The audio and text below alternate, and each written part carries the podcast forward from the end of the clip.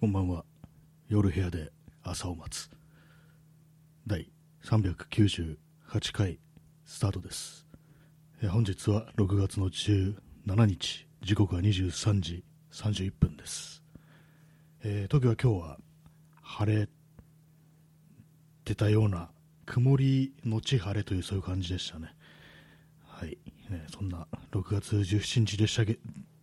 ですけれども、皆様いかがお過ごしでしょうか。残り、今日という日も残り29分という、まあ、そんな感じでございますけども、ちょっと始まって急にあれなんですけども、咳払いします。インスタントコーヒー飲みます。ここ数日またインスタントコーヒーばかりで、ちゃんとした普通の本当のコーヒーというものを飲んでないですけども、なんかもうめんどくさいですね、こう作るのは。また失礼します。はい、えー今日のタイトルなんですけども、昔若かったらしいというタイトルです。ね、若かったというね、そういうことなんですか、当たり前のことをまあ言うっていう、まあ、いつものね、よくわからない感じですね。えーラジオネーム、小田芽衣さんと読めば読むんですかね、ちょっと読み方がわからないですけど、難しい漢字を使っておられるという、えー、虎神、強かったんだね。これは誰でしょうか？ね、虎神、虎上。すいません、たびたび失礼します。なんかご飯食べた後ってなんかこう、妙になんか喉が本調子じゃないというね、まあそんな感じになりますね。えーそして XYZ さん、収録ギフト応募券、ありがとうございます。ね、これなんかこれが集まると収録ギフトに応募できるというようなね、なんかやつらしいですね。何がもらえるんですかね。この手のやつなんかいまいちなんか全然こう、そのラジオトークのシステムみたいのをこう、ね、あれなんですけども、理解してないんですけども、なんかもらえるというような、ね、ことだけ把握してますね。えー小田なんとかなんとかさん、ね、靴職人のお父さんが負けたの、昔勝る勝ったんでしょう。なんか謎な謎なコメントですけど、なんかちょっと想像させますね、なんですかね、靴職人のお父さん負けたのっていうね、なんか私、なんか漫画の漫画かなっていうね、なんか今、その、ね、よくわからないですけども、なんか平松真二の絵で、こう私がなんかその、なんか漫画のコマみたいなのがこう頭の中浮かんでるんですけども、結構謎ですね、勝とは何者なんでしょうか、で靴職人お父さんって一体誰なのっていうね、まあ、そんな感じなんですけども、またちょっとせ咳払いします。本当なんか始める前にね、ウォーミングアップで少し一人で喋ってるっていうようにした方がいいと思うんですけども、ね、まあ、そんな感じでね、ま、靴職人のお父さんが負けたのか勝ったのかわからないですけども、ねまあ、そんな感じで本日もね、こうやっていきたいと思いますけども、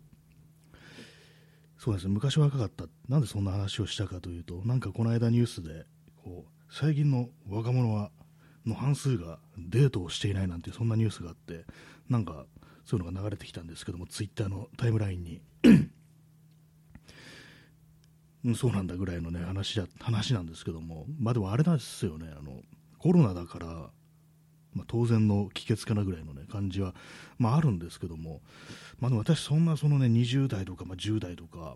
のぐらいの、ね、若い人と別にそんなに喋る機会ないですけども、そんなにっていうかほとんどないですけども、まあまあ、でも確かになんかまた聞きとかで伝わってくる話によると、やっぱりなんかそういう話があんまないみたいなことは、なんかそういう印象はまあちょっと受けてるっていうのがあって、まあ、そうなんですよね。なんかなんかこう確かに言われてみればなんかそういうふうなことになるのかなっていうふうに思うんですけども、まあ若い人から昔と比べたらですけども昔のなんかこうちょっと年下の人っ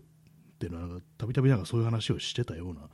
気がするんですけども昨今はあんまりしなくなってると、まあ、話に話をしないというだけだとは思うんですけどもね、まあ、そんなになんか人間の行動がそこまで劇的に変わるかと言われるとまあそうでもないと。コロナとは言ってもまあそこまでの変化変わるかみたいな感じが私のね、まあ、完全感覚なんですけども、まあ、そういうのはあるんですけども、まあ、ただなんかねこう話を聞かないっていうのは確かにあるというねことを思ったんですけども。あれですね、でも考えてみると、なんかね、こう今、こう私がこういろんな人のいろんな意見とかそういうのを見て、まあ、あれですよね、なんか分かったようなこう、ね、こうことを、ね、なんかいつも言ったり、思ったりはしてますけども、なんか本当になんか10代だとかね、なんかこうそのぐらいの10代後半だとか、まあ、20代前半だとか、まあ、そのぐらいの時の考え方っていうのは、まあ、多分多分というか、まあ、あんまりね、こう思い出したくもないような感じですけども、まあ、全然こう、まあ、恥ずかしい、ね、ようなね、あんまりこう人のこと考えてないっていうね、まあ、そういう人間だったというようなことは思うんで、でまあ、そういうなんかあの特に色恋の話になると、まあ、人間性というものにまあ昨今言及されるというか、やっぱ人のこと考えなきゃ思いやんなきゃだめだよみたいなね、そういう話って結構回ると思うんですけども、でも自分がそういうふうにこう非常にこう若かった頃っていうのは、あんまそんなこと言ってるやつはいなかったぞ、周りにってことは思ったりして、まあ、本当になんか傍若無人な、ね、感じの人間ばっかりだったような気がするんですけども、まあ、まあ、ひどいことばっかりしてるようなね、なんかそんな感じだったと思うんですよ。まあ、私の周りが、お前の周りだけだみたいな感じにはなりそうなんですけども、まあ、いるところにはね、ちゃんとした人もいたのかもしれないですけども、私の本当なんか周りとか、まあ、友人関係とかの感じ、私の周りの人間関係、まあ、自分も含むんですけども、まあ、なんかろくでもない感じはね、本当ありましたね。それをなんかでもやっぱ忘れちゃいますね、なんかこういろんな、ね、こう意見を目にして、なんかいかにも自分がなんかまともであるかみたいみたいなね、こうこう礼節をねこうわきまえてみたいな感じにどうしても思っちゃうんですけども、いや、そんなことはなかったぞ、若い頃っていうね、そういうことはね思いますね。えー、チャンツさん、えー、収録ギフト券、応募券、ギフト応募券ありがとうございます。だんだんだんだん集まってきた感じで、これは本当なんか、集まるとどうなるんですかね、そしてどのくらい集めればいいのかもよくわからないんですけども、まあのねまあ、それは調べろって感じですけども、まあ、収録ギフト応募券、ギフトをなんか自分で作れるってやつなんですかね、何を作るかな、自分の好きな、ね、こう何でもいいよ、何でも作れるんなら何を作るか、鉄骨ですかね、鉄骨のギフトですね。はい、まあ、そんな感じでね、あの泣きの話が よくわかんない話してますけども。まあ、そうなんですよね、なんか非常にこう今、まっとうなことを言ったりしてる人間でも昔はまあさぞかしひどいことしてたんでしょうなっていうね感覚はあるんですけども、やっぱりでも分かんなかったですね、分かんなかったんでしょうね、本当ね、なんか昔はなんか本当になんかね人権なかったっていうね、人権なかったって表現あれですけども、本当になんかその時代を生きてる人間にはなんかこう自分がいかになんかおかしいかみたいなことってあんまりこう、まあ、当然のごとく、ね、見えてこないっていうのはまああるんですけども、まあ、そう考えるとなんかこうだんだんだんだんこう人間というのは少しずつでもこうマシになっていってるのかなっていうことはまあ思ったりはしますね。なんかまあごちゃごちゃ言わんとっていうね感じはしますね。そういうねなんか自分より年若い人たちのねなんかあれに対してねまあわかんないですけどもなんか全然そのそういう話は聞かないし本当になんかもうね10代とか全然こう話す機会もないですからね自分周りにはね、そんなにいない。まあ、20代、20代半ばぐらい、せいぜい半ばぐらいの人とはまあ話すことあっても、まあ、そういう話はあんま聞かないっていうか、まあ、わざわざ聞かない、そういう話自体別にどの年齢の人ともあんまそんなしないんですけども、まあね、まあ、そんな感じでございますけども、ね。まあ、それそういうことからまあ昔若かったらしいというね、ことをね、思ったという次第でございます。ね、まあ、靴職人のお父さんは負けたのかどうかなのかわからないですっていうね、ちょっとな何なんですかね、このコメントちょっとなんか謎で、なんだろ、酔っ払ってらっしゃるんでしょうかっていう感じですけども、昨日なんかあの酒を飲みながら、発泡酒を飲みながらこう、この放送をお送りさせていただきましたけども、まあんまこう変わらないなっていう感じだったんですけども、まあ、でもあれちょっと違いますね、やっぱ酒あの少し 350ml の、ね、缶だったんですけども、そのくらいでもなんか飲み飲んでる、飲むとなんかやっぱりこう、ちょっと体には変化あるっていうか、なんかちょっとあれなんですよね、なんかあれああれやろうと思ったけど面倒くさいなみたいな、なんかそういうちょっとしたあのなんか腰が重いことだとか、まあ、そういうのに手をつけるのに、ちょっとアルコールで、なんかこう自分の、なんですかね、意思の、ななんかどの辺どの辺の部分、心のどの辺の部分か分かんないですけども、一部分を麻痺させて、なんかそういうハードルを低めるって効果があるような気がしました。まあ、昨日なんかあの、ちょっともののね、あの寸法を取るっていうことをなんかずっとやろうと思ってて、まあそんなマッハで終わるんですけど、本当なんかメジャー当ててね、これ何センチ、ここ何センチかみたいなね、それぐらいのことやろうと思ってたのに、なんか結構何日かそれを先延ばししてて、で、昨日その酒を飲んだ勢いでそれをやったというね、まあそれだけの話なんですけども、まあね、そういうちょっとあの、なんかあれめんどくさいなみたいなね、別にやってもやんなくてもいいんだけどな、的ななんかどうでもいいことにちょろっと手をつけるっていう時になんか少しお酒入れるとまあいいのかもしれないなというふうに思いましたね。まあでもやっぱりこうだるいですね。あの350だから別にそんな変わらんだと思ったんですけど体はちょっとだるいですね。なんか今日なんかちょっと元気なくて 元気なくてこうなんかうだらっとしてたんですけども昨日酒飲んだせいかもしれないですねなんか本当に、まあ、あれですよ本当本当に体が体が本当に、ね、言うこと聞かないま言うこと聞かないわけでもないですけどもなんか本当になんか元気がないですねなんか昨今。元気がないのはともかくなぜ元気がないのかというね、まあ、なんか明確な理由みたいなのがわからないっていうかまあ、昔だったら本当なんかさ、酒飲みすぎたみたいなとか、あ寝不足だみたいな感じで、もうはっきりと分かったんですけども、なんか年を取るとその辺がなんかだんだん曖昧になってきて、なんかうっすら調子悪いけど、まあ、動けるしなみたいな感じのなっちゃいますね、なんか。えー、P さん、気温差、気圧差。ああ、それはあるかもしれないですね。今日はね、結構あの蒸し暑い感じでしたね。昼間、まあ、今もそうですけども、なんか暑いなっていうね、感じ、まあ、気圧、気圧もね、よくありますよね。私なんかあんまこう、自分ではね、こう、あんま気圧には左右されてないかなって、たまになんか頭痛くなった時に気圧とか、こう調べてみると、まあ、そんなにあの気圧が下がってるってわけでもないんで、自分はあ気圧には左右されないタイプなのかなっていうね、体質なのかなってことは思うんですけども、まあ、気温差はね、結構ありそうですよね。まあ、今の時期、まあ、この時期って結構、あんまこう、その人間の体調的にはあまりこういいね、あれはないっていうそういうね、ことらしいですからね、まあ、そういうのもあって、こう、まあ、みんな、まあ、今は結構いろんな人が割となんか調子悪いような、なんかそういう風に見えてるんですけども、まあね、この季節的なもんかもしれないですね。まあ、ここから先、まあ、梅雨が明けて、夏が来て、ね、まあ、暑い、終わりって感じですね。クソ暑くってね、もう、あれですけども、でもなんか、すっごく暑い方が、なんかあれですね、あの精神状態みたいなものはなんかあんまこうダウナーにならないような気がしますね、まあ、そこまで余裕がなくなるっていうのがかもしれないですけども、体のこう不快さみたいなものの方が勝つってことなのかもしれないですけども、まあ、でも去年、去年どんな感じだったかなと思うんですけども、去年はあれでしたね、あの7月からは、8月にかけてはあの東京オリンピック2020、なんで2020なのって感じですけども、なんかそんなありましたけども、まあ、そういうのそういうのがね、やってて、なんか、なんか去年の夏はね、調子悪かったですね。調子悪いというか、なんかまあ元気がなかったですね。調子が悪いということでもないですけども、なんかなんか嫌な気持ちでこう、ひと夏を過ごしたといえば、そんな感じだったんですけども、なんかもう去年からも今にかけてなんかずっとあんま元気ないような気もするんですけども、どうなんでしょうかって感じですけどもね、まあこういうのもなんか本当にまあ、いずれまた元気になるっていうようなこともなく、ただただ少しずつ、少しずつ具合悪くなっていくのかなということをちょっとね、まあ、考えちゃうんですけども、まあ、本当なんかあれですよ、運動とか全然してませんからね、運動とかしてないから、こういうふうに、こう、非常に、こうね、体調もあんま良くないなんてことになるかもしれないですね。運動するというね、気持ちにね、なんかこう、あれですね、こう、ならないっていうのがまず大きいですね、本当にね。え、XYZ さん、今日ランチで入った店のマスターに、季節の変わり目だから疲れてる方にどうぞと甘酒を勧められ、ありがとうございますと返して飲んだら、普通に有料でした。元気欲しいですね。はい、これ、ちょっとひどいですね。それ、罠じゃねえかって感じですけどもね、甘酒を勧められ、ただの文句あると思ったのかみたいな、そんな感じですよね、なんかね。なんか、ちょっとやばいですよね、その店のマスターなんか、ね、そんなトラップ仕掛けてくるって、甘酒、私別に甘酒、甘酒とか飲みたくないですよね。こんなん別にいらんわっていうふうに思いますけども、あんま好きじゃないっていう、なんか、きしょいっていうね、なんか白っぽい見た目がありますけども、それはちょっとひどいですね。普通に有料でした。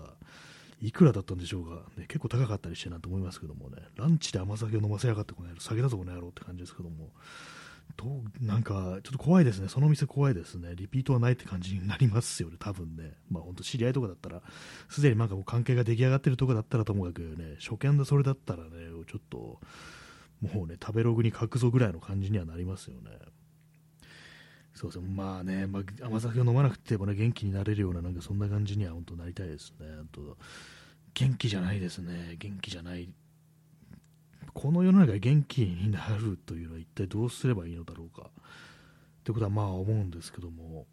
まあ、あんまこの世の中、この世の中ってなんかもうなんか一生言ってるような気もするんで、あんまりね、こう、それも考えすぎるとちょっとね、本当になんか具合悪くなってくるのかもしれないですけども、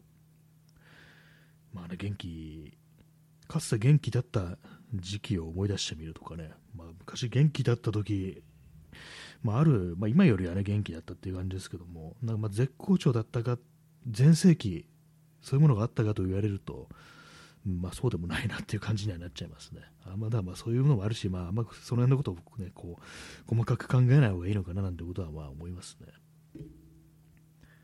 えー、平松しん、えー、P さん、平松真二の漫画の悪役悪役っぽさがある。子供よりただのものなんてあるわけねえだろうっていうね、まあそういう感じですよね。もう大体まあ語尾伸ばしていきますからね、平松先生の漫画ってのはね。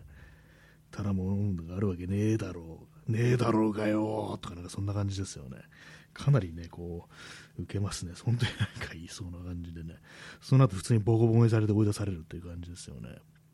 で、そこに、まあ、主人公が乗り込んできてね、普通にぶっ殺すっていうね、感じになりそうな展開がね、頭浮かんできますけどもね。えー、チャンツさん、この世の中でって一生言ってる。分かります。ね、まあ、そうですね、本当なんか、ずずっとなんか嫌な世の中だっていうね、感じですよね、本当にね。かなりね、もうなん、まあ、これ言っても仕方ないのかなみたいなことたまには思うんですけど、たまに思うこともあるんですけど、なんかね、も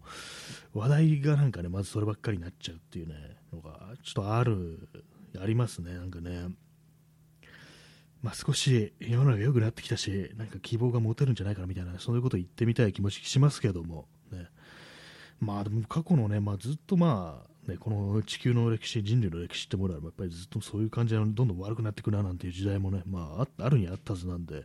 まあ、そういう時代を生きた人たちはいかにそういうのを乗り切っていったか、どう生きたのかってことは、まあ、気になったりしますけども、まあね、暗黒時代なんて言われる時代っていうのは、これまで本当に何度も何度もあったという、そういうことなんでね、そういう時代を生きた人というのは、いかにね、こう、ね、まあ、いかにというか、まあ、常に今そのこの世の中にはね、そういうふうなこう震災をなめなければいけないという、ね、人たちが、まあ、いるというね、それがまあこの世界というものなんでしょうけども、ね、まあなんか、その先人の知恵というものにをなんか授かりたいような、そんな気持ちになってきますね。えー、XYZ さん、えー、初見だったのでビビりました。笑。ただ甘酒は飲む点滴と言われているほど栄養あるらしく、疲れてるので乗ってしまいました。ランチの価格は想定の倍になりました。あ、初見だったんですね。あ、でも甘酒ってそんなに、ね、飲む点滴、そこまで、すごいですね、飲む点滴っていうね。点滴飲むっていうと、あの、思い出しますね。あの、ジョジョのね、第4部のジョースケが、なんか点滴、あの、相手のね、なんか栄養みたいなものを、ね、吸い取る、生命力を吸い取るスタンドに対抗するのに、点滴を、ね、口からもう蛍光で飲んだっていうね、なんかそういうのありましたけども、あの時甘酒でもよかったのかなってこと思いましたね。甘酒ってそんな栄養あるんですね。なんかどういう飲み物なのか私は分かんないんですけども、なんかうっすらアルコール含んでくらいのことしかね、分かんなくって、なんか白っぽい液体でやるぐらいのね、ことは思って、本当なんかちょろっと飲んだことがあって、なんかね、あんまこう口に合わなくて、多分子供の頃だと思うんですけども、ね、なんか、なんかちょっとあの抵抗あるみたいな、そういう感じなんですよね。そこまで栄養があるとはね、思わなかったですね。まあ、確かにそうなるとね、疲れてると、まあちょっとね、乗っちゃいますね。確かにね。これを飲んだら元気になれるんじゃないかっていうね、なんかもう、ね、震える手で注射器を持つみたいなそういう感じになりそうですけどもね。ランチの価格は想定の倍になりました。これは結構痛いですね。まあまあじゃまあまあのねこうね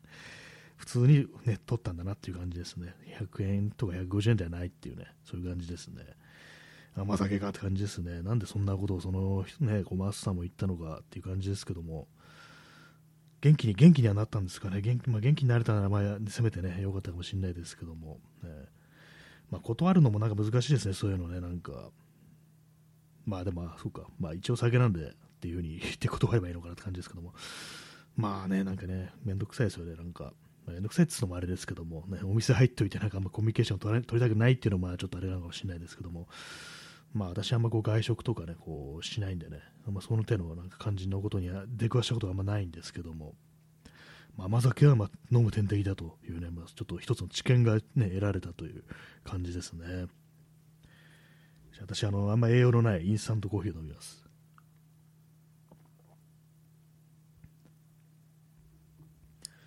はい。ね、なんかあの、まあ、この放送録音しているあのマイクスタンド、まあ、このラジオトークじゃなくて同時にパソコンでも録音してるんですけども、そっちの方に使ってるマイクのマイクスタンドというかマイクのアームですね。あれの位置を変えたら、なんか妙にね、あの声が大きく入るようになって、関係あるのかなと思うんですけども、なんかそのね、アームの位置を変えただけで、なんか、その録音レベルがなんか妙に大きくなったような気がして、ちょっと不思議なんですけども、じゃあ前、ちょっと前までは、前の位置では、しっかりあの、あれですかね、固定されてなくって余計な振動みたいのが出て、どっかへ逃げてたのかなと思うんですけども、まあ、結構不思議なものですね、音というのはね、わかんないですけども。はい。ね、まあ、そんな感じで、ちょっとね、今、あのー、作業机のなんか模様替えっていうのをちょっとやろうと思ってて、あのパソコンの排熱がなんかもろに足にね、来るんですよ。座ってるはい、空気がね、熱い空気がね、私の膝下のにね、やってくるっていう感じの、まあ、セッティングになってるんで、ちょっとこれからの季節、それきついなっていうのがあったりして、まあ、これなんか、変えようかなっていう感じで、まあ、ただなんか反対方向向けるっていうんでも、そのケーブルのね、取り回しってものが結構変わってくるんで、まあ、めんどくさいなと思いつつ、ちょっとあの、机の上に乗せようかなとか、ね、なんかそういうことを考えてますね。なんかどの辺、どの位置に置けば、ね、なるべく、まあ、そのパソコン本体が冷えて、なおかつそうあんまりこう、ね、音が気にならないっていうねあのファンが回ってる音とかねして結構うるさかったりしますからねパソコンっていうのは、まあ、そういうのもなんかこうじベストな位置ってものはなんかどっかあるんじゃないかみたいな感じでいろいろ今なんかこう頭の中でシミュレーションしてるんですけども結構ね、まあ、難しいですねなんかなんかこうそうデスク周りのなんかいろいろ整えようと整えるというかなんかこうちょっと変えようかなぐらいのことは思ってるんですけども結構まあそう世の中、世の中っていうか、今の世の中、やっぱりそのね、電気を使う機械、電気を使う機械っていうか、なんかね、本当にいろんなね、機械が多すぎますね。パソコン1台、ね、使うにしても、ノートパソコンじゃなくてデスクトップパソコンだと、モニターもつながってるし、外付けのハードディスクもつながってるし、それにね、あのキーボードとかマウスだとか、私、有線の使ってるんで、それまあね、いろいろ本当なんかケーブルがね、伸びてて、そのどどれをどうね、こう、整理していったらいいのかとかね、あと私の前、このね、マイクだとか、その USB のなんかオーディオインターフェースとか、そういうものもね、なんか、つながってて、さらにまあそういうヘッドホンだとかなんだとか、ああでもね、こうでもねっていう、ね、感じで、もうとにかくまあケーブルまみれっていう状態なんでね、これをなんかもうどうすれば、どれが正解なんだっていうのがね、いまだにわからないですね。えー、チャンツさん、えー、模様替えはコードとの戦いですよね。そうですね、まずそういうあの、ね、コード類がね、こう本当に乱雑にね、なんかあったりして、いくらね、こうまとめてもまとめても、やっぱりあの存在感というものは消せないですからね。やっぱりなんかいろんなね、グッズありますけども、ケーブルまとめてね、あのタイラップみたいなの縛ったりするとかね、まあ、そういう方法ありますけども、全部が全部ね、それでまとまると思うなよっていうのありますからね。やっぱその、ね、例えばまモニターとがあって、パソコン本体があって、それをね、つなぐってなると、やっぱ距離とかね、もう考えないといけないんで、全部のケーブルが全部同じね、長さじゃないから、バッとまとめて済むものでもないんですよね。どうしてもなんかこう、ばらけたりしてしまうというのがあるんで、まあなんかね、本当これはもう、どどのね、どの配置がいいのかななんてことは、本当なんか永遠に答えが出ないんじゃないかなということはまあ思ったりしますね。まあね、そんな中、一つだけ最近あのケーブルから解放されたのがね、あのワイヤワイヤレスイヤホンですね。割にいいですね、使ってますね。結構その、掃除とかするときに、こう、ポッドキャストとかね、ラジオトークとかを聞きながら、こうやるのになんかいいですね。ケーブルだと本当に邪魔なんですよね。体を動かすよね。そういう掃除みたいなね、こう行為をするとき、結構めんどくさいんですけども、まあ、スピーカーから鳴らしちゃいいっていう話でもあるんですけども、まあ、それでも、なんかいろいろ移動したりするときにね、常にまあ一定のね、音量でちゃんと耳から聞こえてくるっていうのはまあ大きいんで、やっぱりなんかこう、これまであんまりそのワイヤレスってもの信用してなかったところがあるんですけども、まあ、イヤホンに限ってはまあまあいいなっていう、ね、ことを思ってます。まあ、それ以外のなんか本当なマウスとかね、なんかキーボードってなんか、マウスかなんか特に前使ったやつが結構不安定だったんで、めんどくさと思って有線に変えたっていう、まあ、こういきさつがあるんですけども、まあ、ものによっては使えるなということをね、思いますね、本当にね。はい。まあ、そんな感じなんですけども、なんかね、こう、ものの話をしてますね。なんか本当いろいろ、その、あれね、一応整えるために、なんかモニターのスタンドとかアームも買ったりしようかなとか思うんですけども、本当に必要なのかみたいなことやっぱりどうしても考えちゃいますね。なんかなくてもまあいいんですよ。別にそのモニターも1個でね、まあ、足りてるっちゃ足りてるんで、そこまでね、なんか本当にパッとね、こう何かこう作業とかが変わるかというとそうでもないんで、まあ、まあそうなんですよね、本当、まあ、大したことをしてないという、ね、感じなんですよね。前に私、あのツイッターで読んだね、こう私のフォローしてる人のツイートで、なんか自分の,、ね、あの頭の中では、本当になんかパソコンとか使って動画の編集だとか、いろいろやったりね、こうしてるのに、現実には文章しか書いてないっていうことを書い、ね、言ってる人がいて、なんか、本当はなんかこうパソコン投げていらなくてね、なんかワープロみたいなのでいいんじゃないかみたいな、そういうことを書いてる人いて、ああ、そうかっていうね、のはありますね。私もなんかもう、まあ、パソコン使っていろいろやりますけども、一応まあなんかね、まあ、やったりはしますけども、本当になんかね、本当にね、本当そんなディープな作業っていうものをね、してないなっていう、まあ本当なんか、上っ面をなぞるだけのようなね、感じでね、まあ大したものをね、こう、作れてないみたいな感覚っていうのがまあ、あったりするんで、何かね、こう無駄なことをしてるんじゃないかなみたいなね、そんな風に自分のモチベーションみたいなものを上げていけよみたいなことは、まあ、ちょっと思ったりするんですけども、まあ、それはね、まあ、私というね、人間自身がね、こう、元気になんなきゃっていうね、やっぱエンジンっていうのはやっぱり生身の人間だよみたいなね、なんかそんなとこちょっと思っちゃうんですけども、まあなんか本当最近本当に、最近というかなんかもう長いことを、やる気がないっていうね、非常にシンプルな言葉ですけども、本当なんか、そんな感じになっちゃってますね。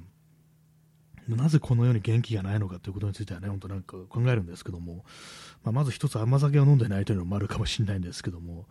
まあ、あれですね、なんとなんていうか本当にこう、まあ、加齢というのもあるかもしれないですけど、まあ、運動とかもしてないし、まあ、体の方からね、来てるっていう方が来るみたいな、そういうのもある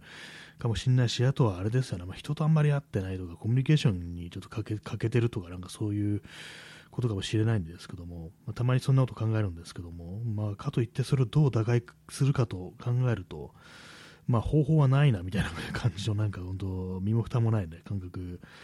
にどうしても陥ってしまうというね、まあ、感じでございますね。まあ、んかあんまりこうね、こう、一人で何かをするということもなくなったし、人と会って何かをするということもしてないし、じゃあ何をしてるんだって感じで、なんかあれやんなきゃこれやんなきゃと思いながら、なんかずっとなんかね、こうスマートフォン見てるだとか、スマートフォンじゃなくてもね、パソコンでなんかインターネットね、ホームページを見てるっていうね、ネットサーフィンをしてるっていうね、いにしえの言葉ですけども、なんかどうもそんな感じになっちゃったりして、それでなんか気晴らしになってるとこだったらいいんですけども、逆になんか嫌な気持ちになってるっていうのはね、まあ非常にこう、多いですからね、なんか本当やめたいんですけどもね、なんか本当になんか有意義にというかね、まあ、もっとなんかもっとマシな過ごし方をしたいなってことは思いますね。えー、XYZ さん、疲れ、今この調子だと先が思いやられますよね。そうですね、ここから本格的にね、こう夏が来て、もうクソ暑って感じになると、もはやね、なんかもう外出らんねえわみたいな感じの、ね、なりますしね、まあ、去年とかはまあそのコロナとかもあって、まあ、出ない方がいいだろうみたいなね、なんかそういうのもあったりしたんですけども、まあ、今年はどうなんでしょうか、まあ、数としてはなんかまあまあね、いまだにまあまあの数字が出てますけども、まあ、なんですかね、なんかもうどう考えたらいいかわからないですけどもね、まあ、逆に夏になったらなんか元気いっぱいになるまあ、中にはね、そういう人もいると思うんですけども、私はそんなに暑いのが好きではないという感じなんですけども、逆にま寒くなって元気になるかというと、まあ、昔は割と元気だったんですけど、今はね、そうでもないですね。寒い時は寒いといい、暑い時は暑いというね、非常に正直な体になってしまったっていうね、まあ、そんな感じですね。えー、今日はあの30分延長しようと思います。延長というか、一旦終わってすぐまた始めるといつものやつですね。まあ、そんな感じで、ね、こう今日は久々の第2部という感じなんですけども、今、ライブマラソン中ですからね、ライブマラソン中となると毎日やるというね、まあ、感じの、そんな放送です。ライブマラソンに踊らされ続けるラジオトーカーというね、感じなんですけども、ね、なんかややっとくかみたいな気持ちになりますね。チャンツさん、やったありがとうございます。やったのね、子供がこう拳をね、天に突き上げてるというね、ものですけども、ありがとうございます。なんかこのキャラ、キャラいいで、面白いですね。なんかね、ラジオトークの。なんかイラスト屋とか、ね、とはなんか、ちょっと違う、なんか本当のなんか純真さみたいなのが出てるような気がしますね。なんかイラストやって変なところでいろいろ使われてるから、なんかあのね、含みがあるみたいに見えちゃうっていうか、まあ、なんかちょっとね、嫌味な感じに見えるっていうのがあるんですよね。なんかね、あれね。そういう、いろんなところ使えるとそういうなんか色がついてしまうというのもありますけども、このラジオトークのなんかね、この謎の子供っていうのはなんかね、ラジオトークの子供とかなんか確かなんか正式名称がラジオトークの子供だったような気がします、これ。なんかね、いいいいものがね、ありますね。はい、そんな感じでね、えー、第1部をね、こう、ここら辺で締めて、またすぐに始めます。それでは第1部、完。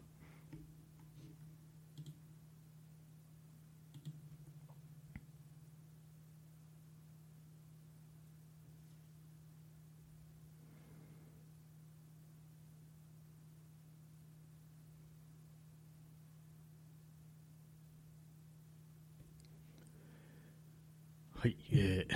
第1部に引き続き第2部 始めてまいります。早速の咳払いですけども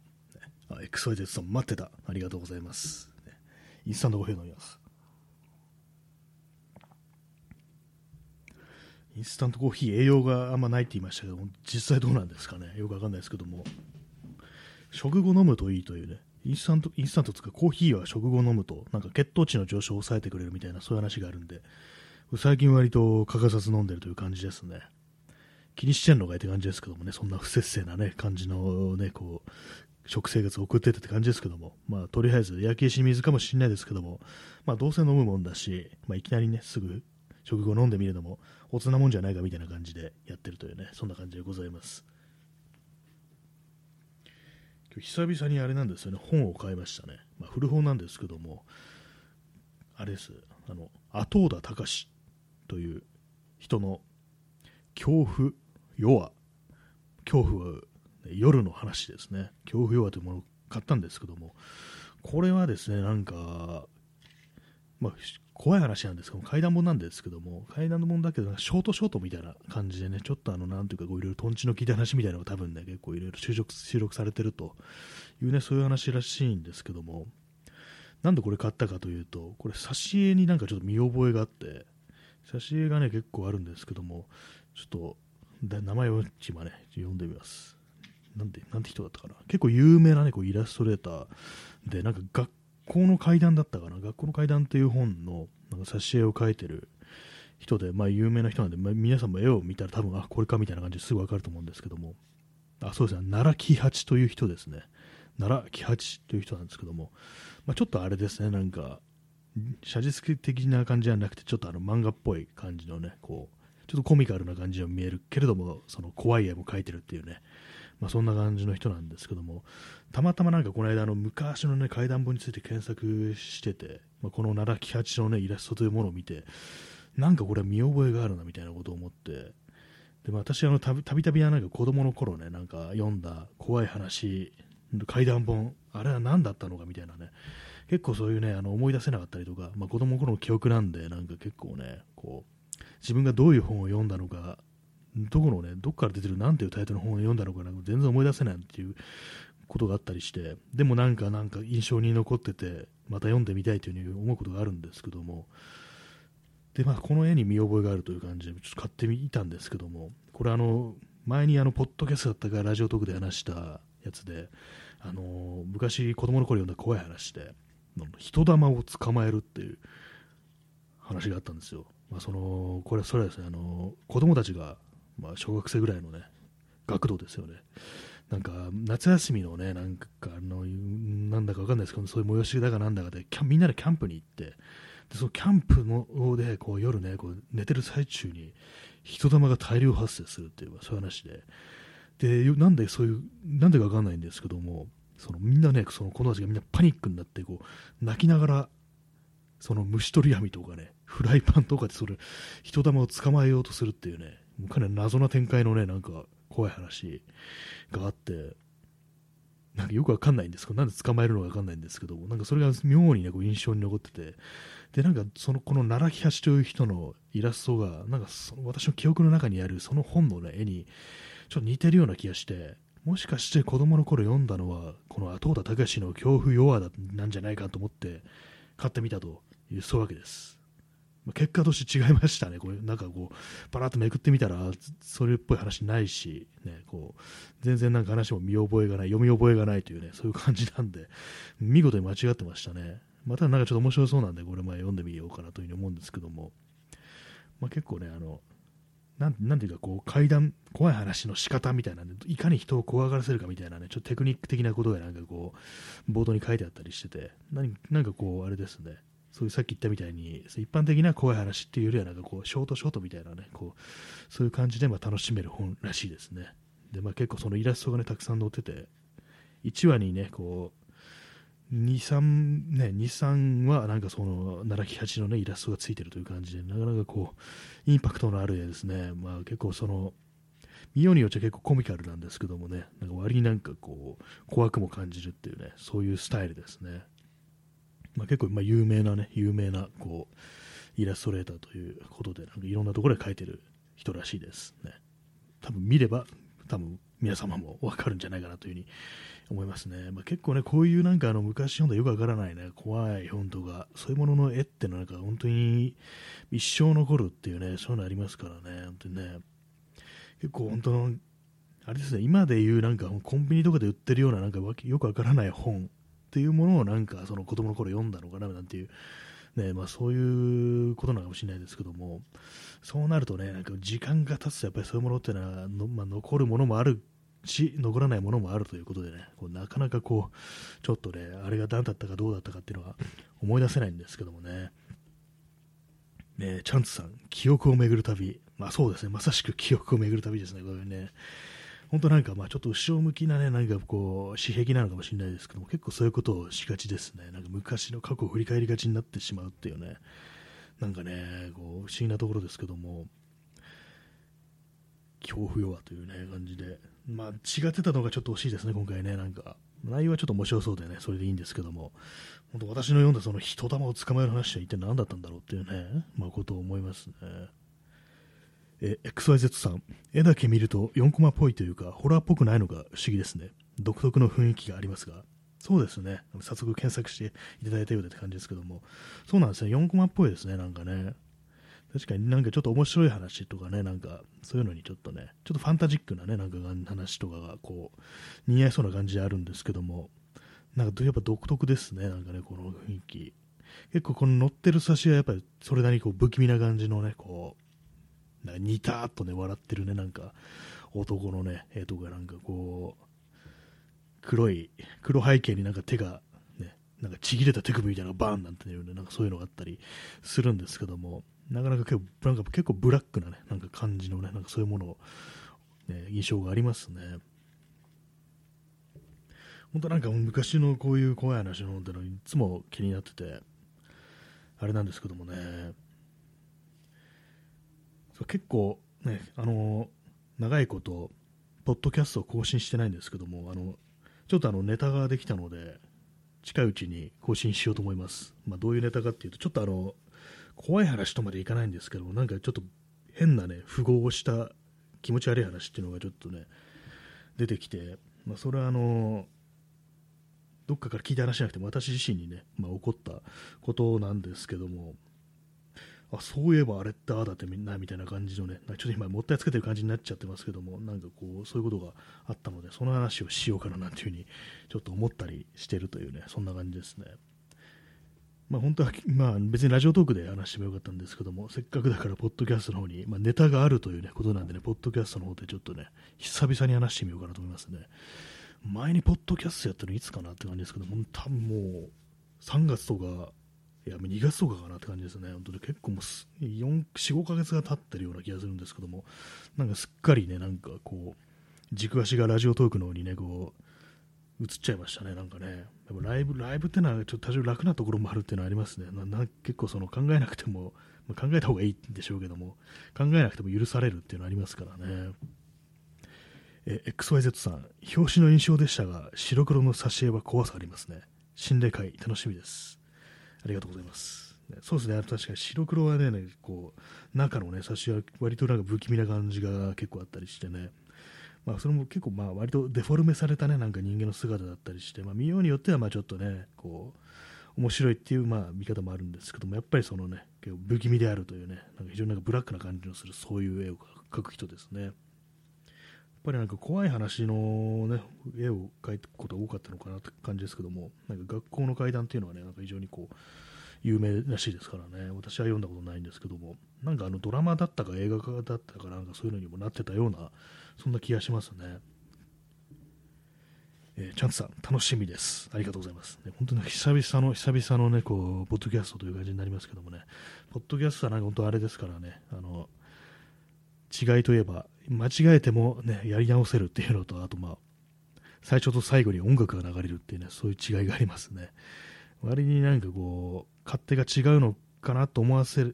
られるようでいて、結構まあ、同じ感じでこう、まあ、このラジオトークと同じ感じで割にやってたりしますね。なんかリアルタイムの反応なくても普通になんかこうね、そういう気分でもってできるっていう感じのところはあるんですけども、なんか曖昧なこと言ってますね。まあ、そんな感じ、ちょっとあの、怖いと、怖い未満のね、なんか、え？みたいな、なんか、冷静に考えたら気持ち悪いな、みたいなね、そういうことがなんか、ありましたのでね、その話をしようかなというふうに思っております。なかなか自分自身にそういうことって起きないですからね、まあ、幽霊とか見えないもんですから、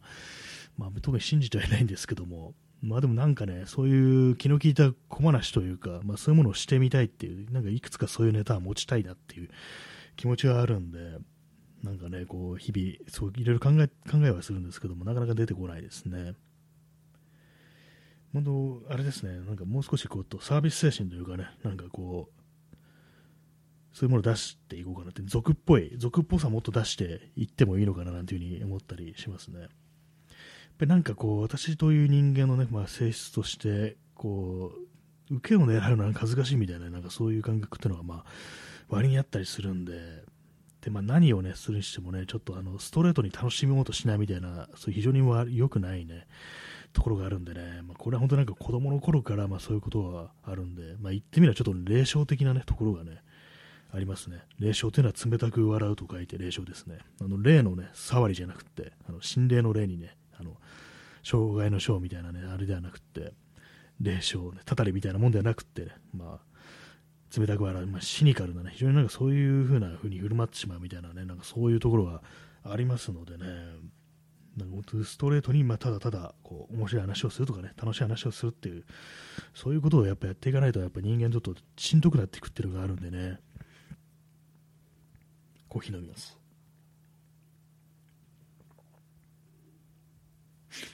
はいね、日付変わって0時13分ですね。0時過ぎましたね。0時過ぎましたねってなんだって感じですけども、なんかちょっと怖そう、怖い感じでいようかなと思って、特にあの、そういう感じにはならなかったんですけども、まあ、そういう感じあの、昔の昔の古い本、古い本のね、怖い話ってもなんか、いろいろな気になってはいるんですけども、本当に、なんかね、惜しいですね。ああいうのなんか取っておけばよかったな、なんていうふうに思いますね、本当にね。なぜ、まあ子供の頃はそんなことね、思ったりしないでしょうけども、本当なんかね、こう、まあ一山いくらのなんか本当の、まあ、本でしょうからね、本当僕私のこの買ったその後と隆のやつも、360円と書いてあります。後ろ見るとね、360円、ね。これ古本で300円で買ったんですけども、ね、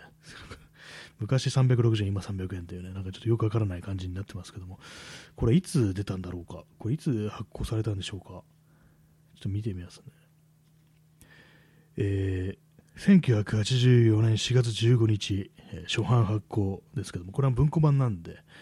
えー、オリジナルはあの1975年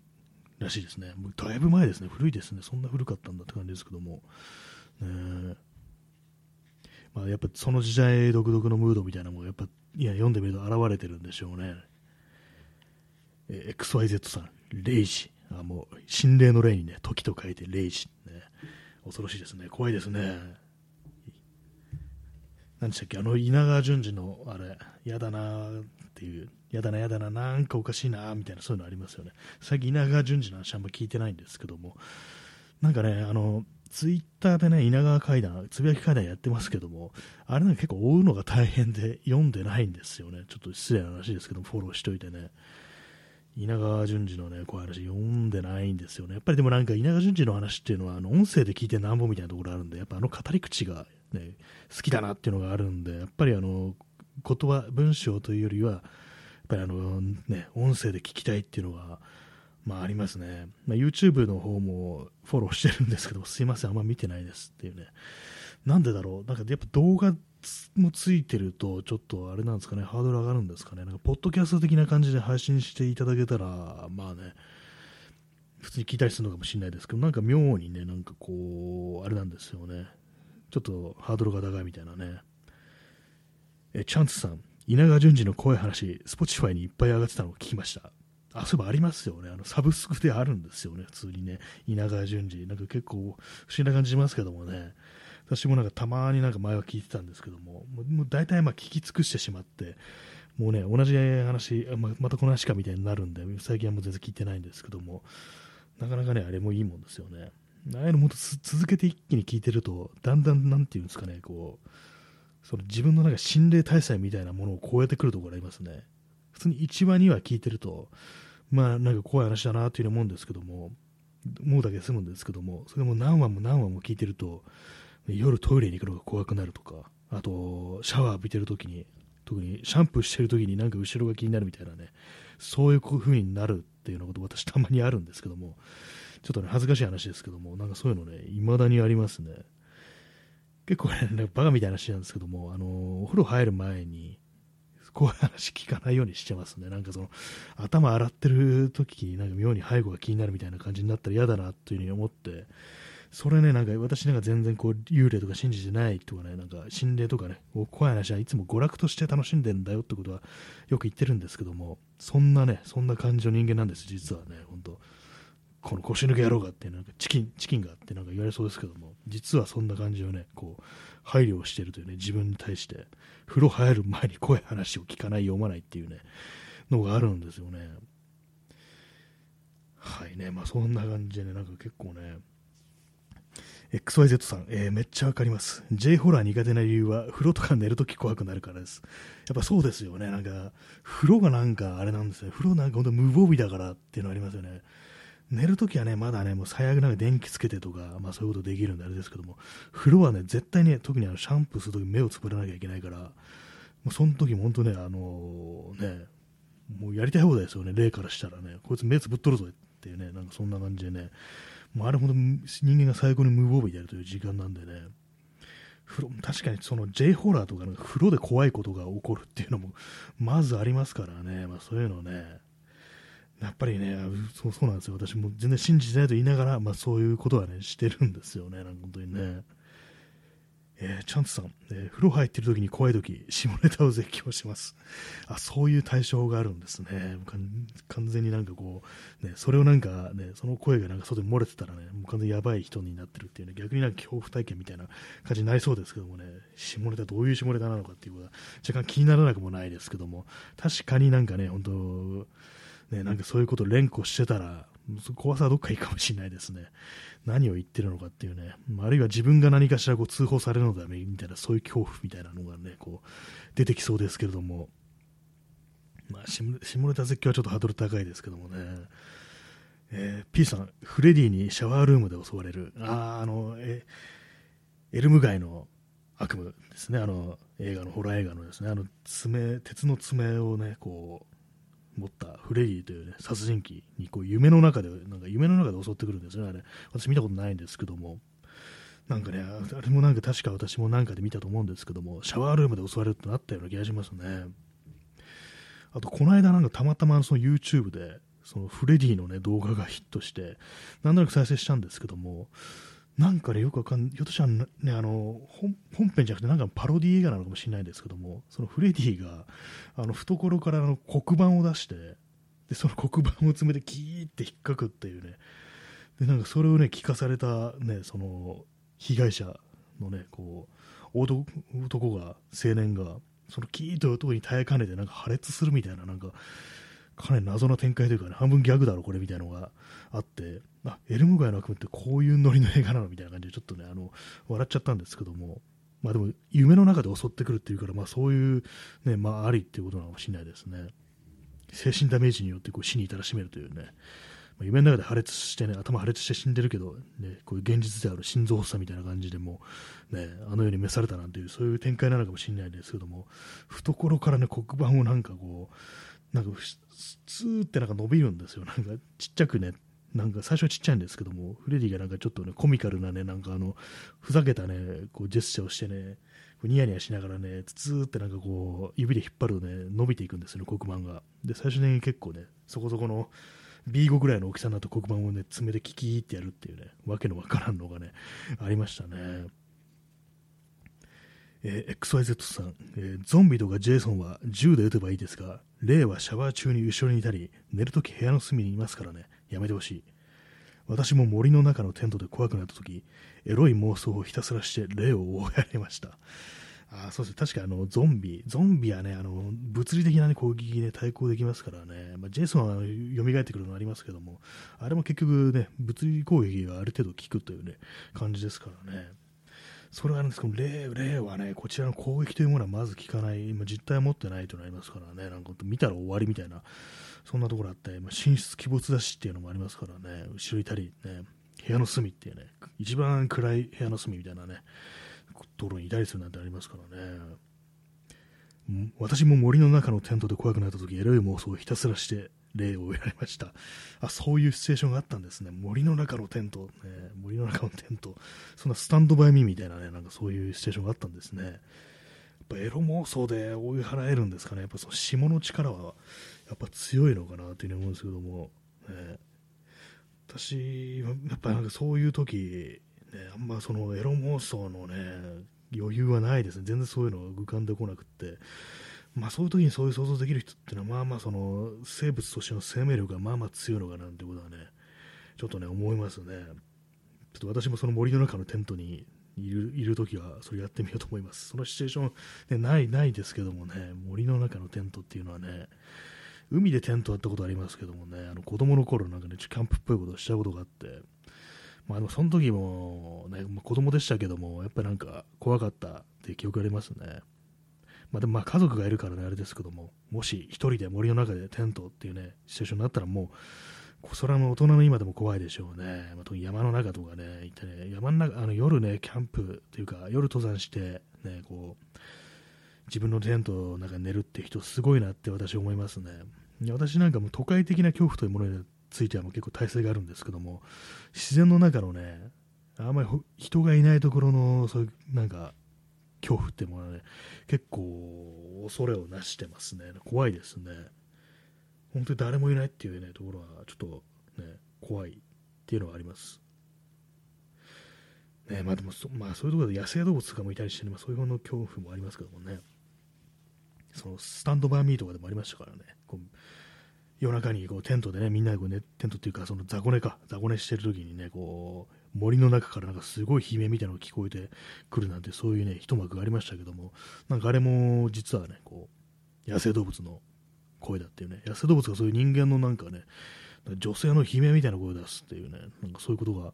あるなんていうね、まあ、なんていう動物か忘れましたけどもそういうことってまあ結構あるみたいですね確かあの猫の猫のねあの盛りの時のね、あの声とか、あとまあ喧嘩してる時の声とか、ああいうのも聞きようによっちゃね、なんか少しあの人間っぽく聞こえたりして、ちょっと不気味であるなっていうのがあるんで、まあその動物の中にはそういう人間みたいな声出すっていうのもね、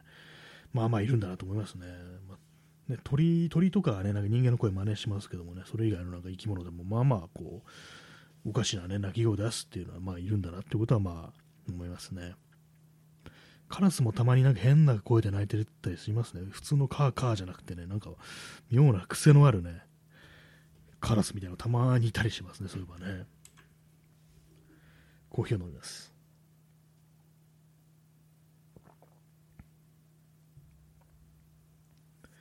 まあ、そんな感じは結構ね、怖い話、怖い話はね、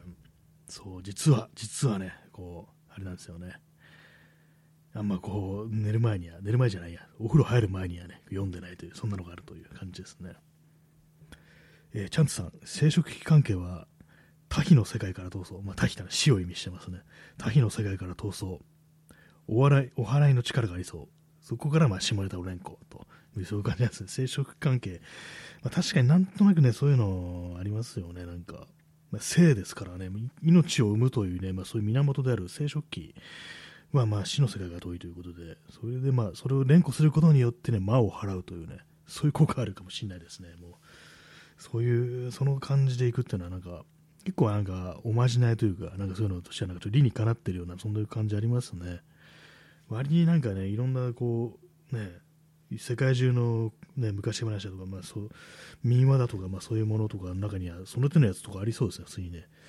下ネタ連呼でね、悪霊を追い払うみたいな、そんなのって実はあるんじゃないかみたいなことをね、ちょっと思っちゃったりするんですけども、ね、世界各国の、ね、そういう話を収集してたら、そういうなんかね、こう、何かしらの、そういうジャンルがあるみたいなね、なんかそういうのが見出せそうな、そんな気もしますね。魔を払うね、下ネタって言うとなんかかっこいいですけどもね、まあ、そんな感じで皆さんもね、こうね、生殖生殖器の俗称を連呼していきましょうっていうね、まあ、そんな感じはありますね。XYZ さん、えー、生殖器進行はありますよね。天狗の絵文字。ああ、そうですね。なんかあの、ありますよね。なんかね、あの、金丸祭りでしたっけ？まあ、男性器、リアルな男性器の、ね、土壌した男性器の、あの、ね、も模型、模型か？あれは、なんか、ああいう、そういうものをね、こう、持ってね、こう練り歩くなんていう行事ありますからね。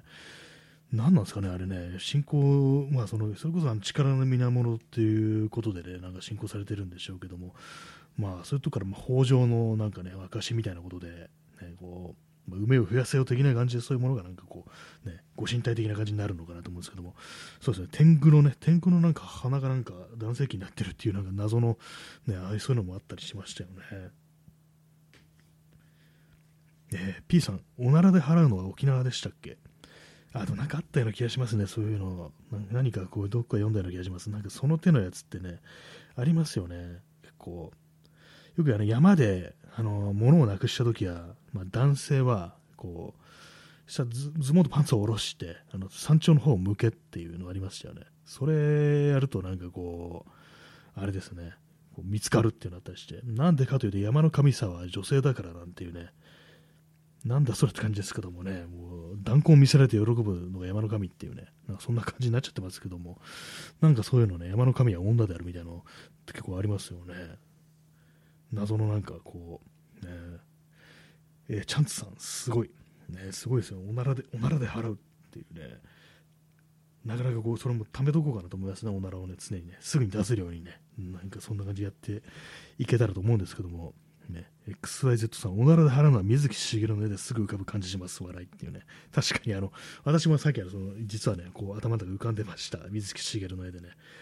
ぷわーっとかなんかそういう音ですよね、大体ね、なんかね。ブワーとかふわーとかそういう音でこうね、魔を払うっていうね、そういうのありそうですね。なんかもうあったんあったんじゃないかなって読んだような気もしますね、ゲゲゲの鬼太郎でね、なんか、なんかその手のね、感じの話はまずあったと思うんですけども、まあ、あの、ネズミ男とかね、あの体がなんか汚すぎ、不潔すぎて、あの妖怪も手を出せないみたいな、なんかね、悪いやつも手を出せないみたいな、そんな展開はまあ結構あったような気がするんで、ある意味、まあ、おならで払うっていうのもね、それね、多分結構そのネズミ男やってたんじゃないかなというふうに思いますね。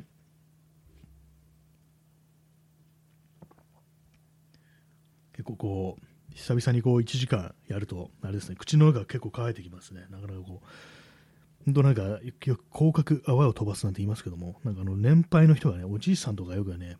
喋ってるうちに口の端っこに泡が溜まってくるっていうね、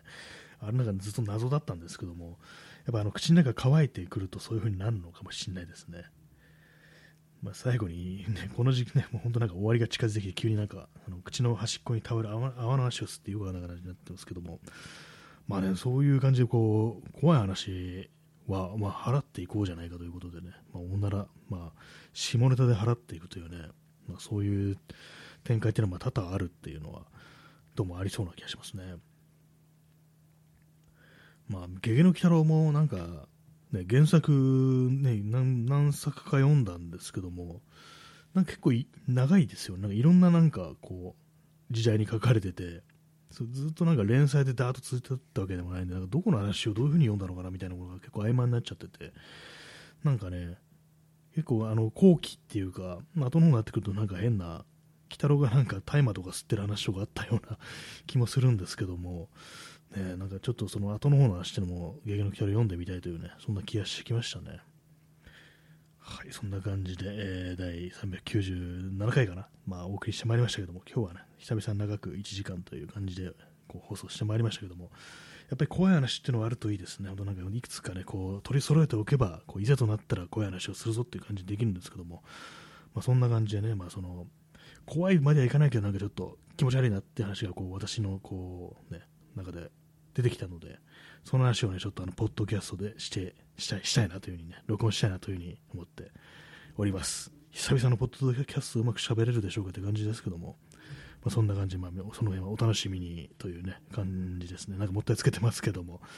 そんな感じ、まあ、近いうちにね、ちょっとやろうかなと思います。なるべく早くやればいいんですけども、本当はすぐやればいいんですけども、最近記録がないということでね、